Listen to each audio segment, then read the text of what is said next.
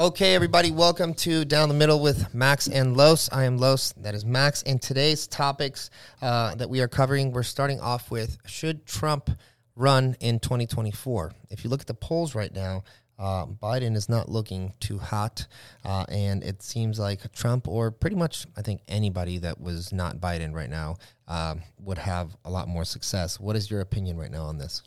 It's interesting. So, the, the recent poll that I saw, um, it wasn't from Quinnipiac. It was from another like really like legit poll source. It's usually not biased to the right, so it's usually pretty preferential to the left. Mm-hmm. Um, I think it was like 47, 46 Trump over Biden if the election was today.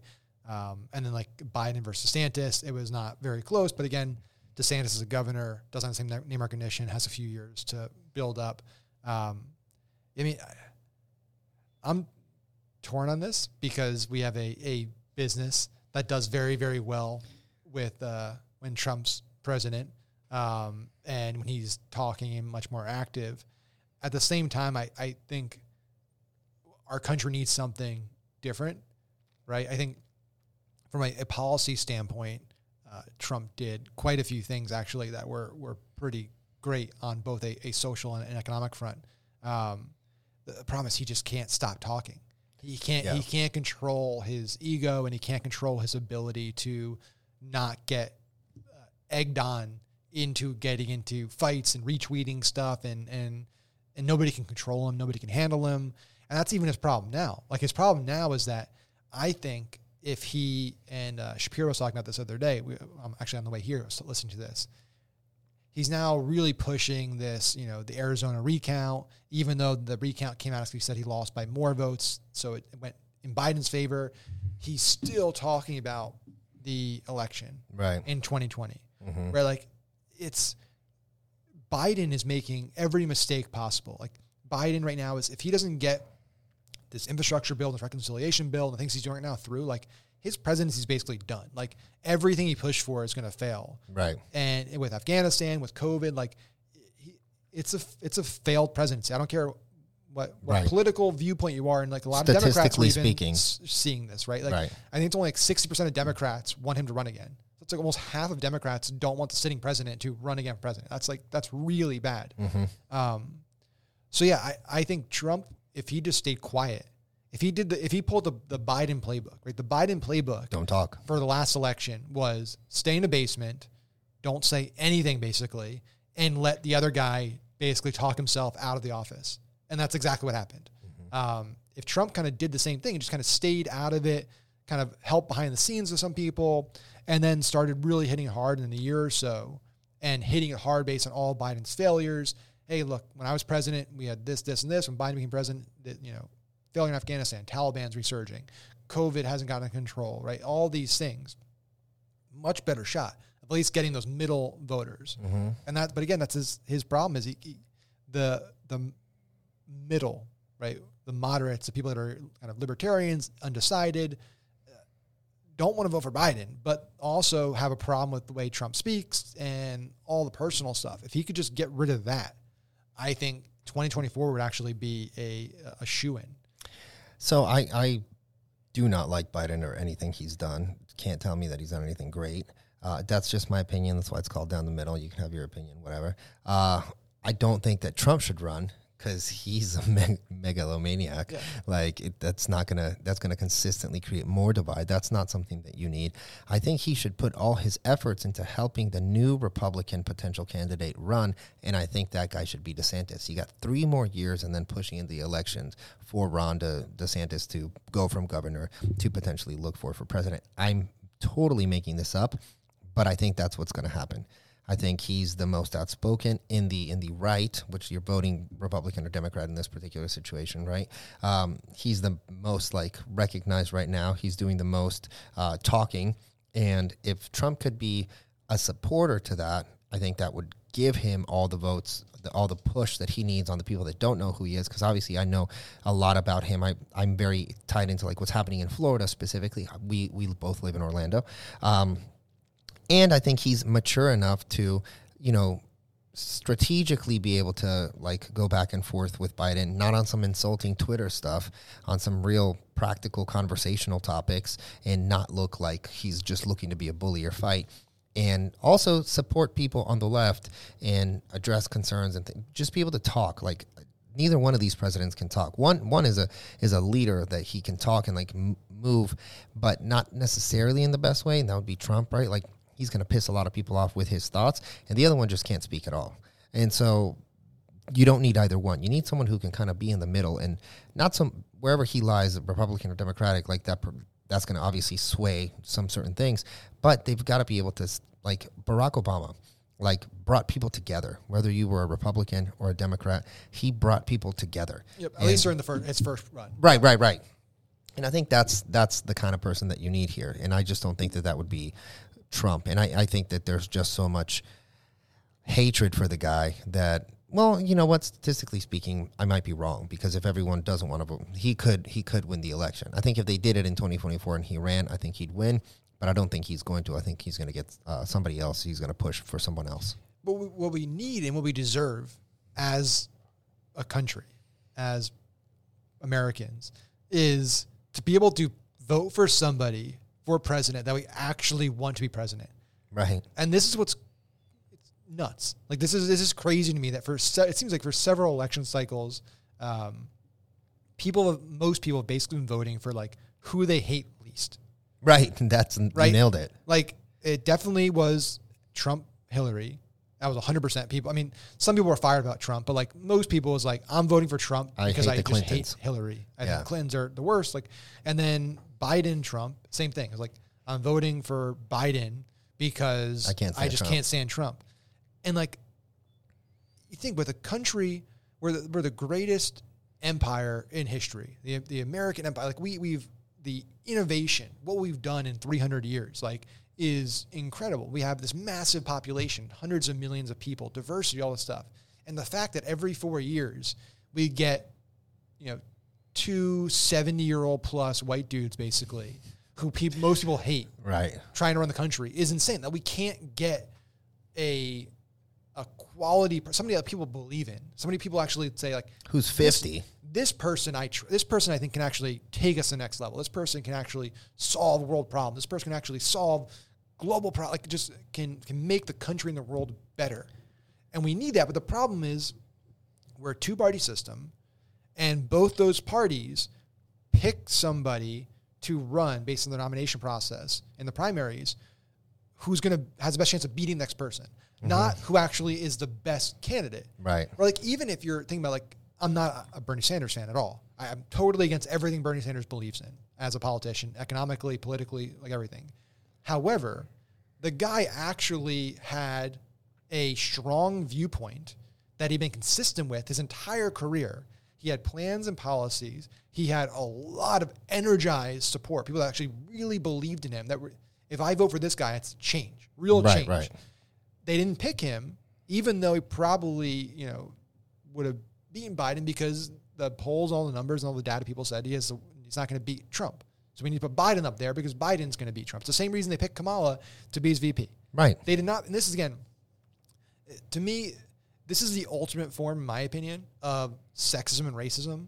Is like right. what Democrats do a lot, and not just Democrats, but a lot of people do this. But the Democrats did it in that, like, if if you can sit there with a straight face and tell me that Democrats put Kamala Harris as the VP because of her her popularity and her views, not the fact that she was a black woman, I'll give you a million dollars. But there's no way, nobody can sit there and say that she was the best candidate for that role. Right. She had publicly bashed Biden on stage, called him a racist and Uncle Tom, all this stuff multiple times. Mm-hmm. And they said, well, okay, you're, now you guys are friends. You, you check off all the boxes for us. You check all the diversity boxes. We'll put you in there. Like to me, that's like, that's you're, you're giving somebody a role not because of their qualifications, but because of their gender or their race. Like that's that's insane to me. But I, I just think it's um like we, we need somebody. We need somebody young. We need like a like a, a JFK, right? Dude, like somebody would, that people can get behind. It'd be nice to have a fifty year old. Like I think there change, should be yeah. a rule. Hey, dude, you're hitting seventy seven. Like, no, that's not going to work. You know, like it's you're getting old. Like we're you, seeing it. We're seeing it firsthand with Biden. I mean, right. The dude is again I don't care whether you're a Democrat, Independent, Republican. If you watch multiple hours of speeches He can't speak. of. Biden, there's no way you can sit there and say that guy is sharp. No, That guy is bright and he's he's got it. he came up with an idea. Like you can't say that. He is sitting there reading a speech. Every single speech he gives, at the end of it, he's handed a list of people to call on.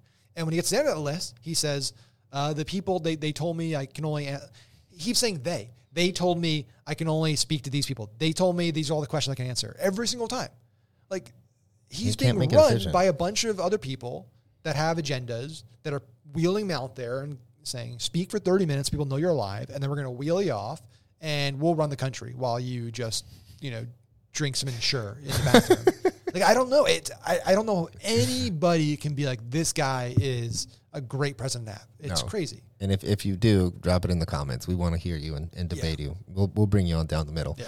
Uh, all right. I know you got to run, so let's just talk real quickly about one more. We'll keep it easy on this one. Uh, I'm I'm on my way on my way back home. I'm pretty excited for this. I'm picking up some stuff at the store, so I I'm getting burgers for my girls today. Uh, just so I could listen to this more. The Joe Rogan and Patrick Bet David podcast. I personally think it's the coolest podcast that just came out because that dude was a, he's us. Like he speaks for like the internet marketer, entrepreneur, influencer that makes content about whatever. Like, and he got recognized to the point where like, I, and I know I get it. He's got significantly sized businesses. He actually, and, but so so you know we're all the same guy. It's just he to get put into the Joe Rogan thing. I think is super dope and like almost like a win for us. You know what I mean? Yeah, it was really cool seeing it when I saw. Did the, you hear it? Yeah, listen to it as soon as it came out. Um, it's ama- It's it's a really really good interview. Um, what's interesting about it is having two people that are both big podcasters and very good interviewers talking to each other was very interesting because out of all the Rogan episodes I've listened, I've listened to every single one of them. Yeah. I've listened to a lot of them Yeah. um, I learned a lot about Rogan on it because Patrick asked a He knows- lot of questions. inquisitive, yeah. He asked a lot of questions about like, what would you do here? How would you handle this? What do you think about this? So it was pretty cool because I learned a lot about Patrick Bet David, but I also learned a lot about Joe Rogan. And so having two interviewers essentially doing an interview is always fascinating. The insights you get out of that because usually it's just it's Pretty somebody a guest conversations. Yeah. who's not an inter- professional speaker yeah. and Rogan's just kind of asking the questions and driving. He's driving the narrative, mm-hmm. and they're just responding and Yeah. reactive. But this was kind of a, a more back and forth between the two of them. Right. Uh, have you heard the one with Patrick Bet David when he interviews Ray Dalio? I don't think so. It's really it's on. Uh, I don't think he has a podcast, or if not, I've never heard He it. launched one, so it's Valuetainment is his YouTube, but then Right. it's the Patrick Bet David podcast. I Okay. think he just launched a podcast. Uh, just Google. Uh, he it's on video. Obviously, they're like outside, really good conversations of like Ray Dalio. That's also like just a badass thing to do to interview Ray Dalio. That's one of my favorite books ever. Um, so like that's that's a really good listen to. Um, and for our last our last topic here of the day, because we're running out of time, kind of going back to COVID, but just I think it's kind of crazy. NBA players now are not allowed. This this is weird. So NBA players are not allowed to play at their home. Let's uh, Kyrie Irving plays for the Brooklyn Nets. He is not allowed to play when he plays in Brooklyn because he didn't have the vaccine. But if he goes somewhere else, he can play. The rules on this stuff is just getting so ridiculous, and it's not a New York thing or whatever. Like uh, someone in the Golden State Warriors did the same thing. Like he can't play. It's just kind of how it works now. But I can get on a plane with everyone else, and I can fly to play against Chicago. Like what is happening to the world right now? Like I think this COVID thing has just gotten like, and this is probably one of the last times we'll bring it up because it's been getting brought up a lot with us. But I mean, it's it's on the news every day. It's like it's it's hard for us not to discuss it. And I just thought very interestingly, like, you know, if you can't play, like, I guess you're out for the season. Like, you can't play basketball, but you can play. You can't play where you live, but you can definitely get on our jet and play elsewhere. Like, I don't, I don't, I don't understand the Yeah, logic. is- I think that's the frustrating part for a lot of people is not necessarily any one of the rules. It's the inconsistency in the logic behind the rules. Right. right? And so, at the end of the day, what's been proven is the the the, the data shows that the vaccine helps prevent getting as much, so it decreases the likelihood you're going to get it. and it decreases the severity if you do get it of going to the hospital or death, right? So there's data that shows that, but it also shows that you can still get it. It's not a brick wall, right? So what they should do if you really like r- consistent frequent testing, right? Give people the option, you can get vaccinated, but also I'm sure the NBA players are being tested every day. I'm sure Right. right? Like I'm sure they're being tested maybe multiple times a day. So that should be, in my opinion, good enough. It's like, okay, we're testing before you come into the, the arena. If you're negative, you can play today. There's no risk, right? It's mm-hmm. like if you're if you get a negative test or multiple negative tests, like you're you should be able to play the game. And this is what's also I don't understand what I don't understand is this is again where people get frustrated is you can't have an argument saying get the vaccine. The vaccines are so good, they're so strong, they work really well, which I believe. That's why I got it, right? Mm-hmm. Because you told us all that. Right. But at the same time, say that you should be in fear, like all these people that are vaccinated that are so bothered by other people not getting vaccinated. Like again, this goes back to the last episode. I don't care. Like I got the vaccine. I'm protected. I, I did what I wanted to do to protect myself and my family. So if you want to not get it, that's on you. Right. Like it, it's I'm as protected as I can be, right? As long as you're not sitting in my face, coughing in my face for an hour, like okay, we're good. If you're over there and I'm over here, like you want to wear a mask, don't wear a mask. I don't. Right. I don't care anymore. I'm moving on with my life. I got the Right. vaccine. I'm moving on with my life. Yeah. Same with the NBA. If most players in the NBA are vaccinated, if the staff is vaccinated, if the, the coaches are vaccinated, and a handful of players don't, like who? Let them get sick. yeah, it's, it's on them. Like Right. they're if they get it, sucks. If you're going to be in the hospital, sucks. You're you maybe out for the season. Like that's a, a risk reward decision that person is making. That, that's an individual making it, but their decision is not impacting other people because all the other people are they're in this bubble. They're vaccinated. They're testing. And you're at the peak of your health.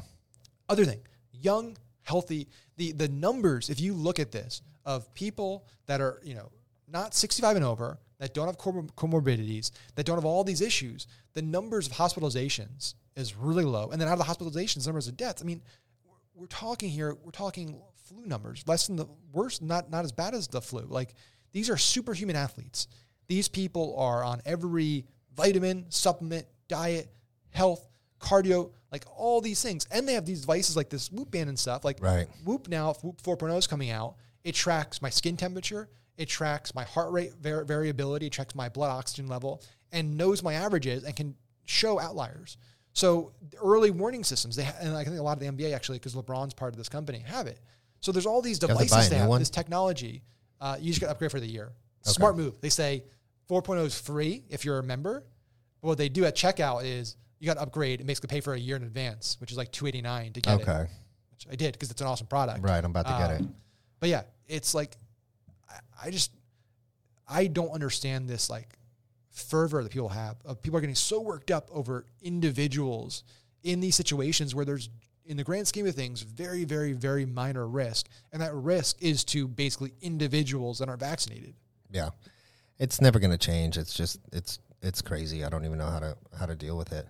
But you you've got to move on. So next week guys, we're talking a little bit more about social media. We're going to talk a little bit more about marketing topics. One quick marketing thing that I wanted to bring up before we go. Uh, I am hosting a um, organic TikTok growth thing, which you can't actually get access to because you got to be in our group. But Max is hosting a paid TikTok, how to understand TikTok and be able to spend money on TikTok. And most of the people listening, uh, the majority, come from some sort of background in advertising, marketing, or building businesses online. So if you guys are interested on checking out Max's thing first, and then when uh, I push mine out, we'll be working with Max on that as well. Uh, go to the TikTok Masterclass. uh, tiktok ads masterclass.com TikTok ads masterclass.com.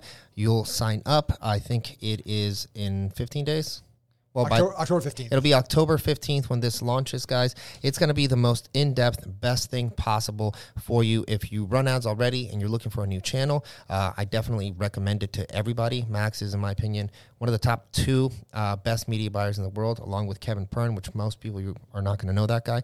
Uh, but yeah, I, I love Max, admire him on, on the media buying side of everything and on the marketing side. So you guys should definitely go check that out. And when the organic thing comes in, we'll probably put it all together and make it a whole system. So that's it for me and Max, guys. We appreciate you guys. Please subscribe, and we'll see you on the next episode. see you guys Bye.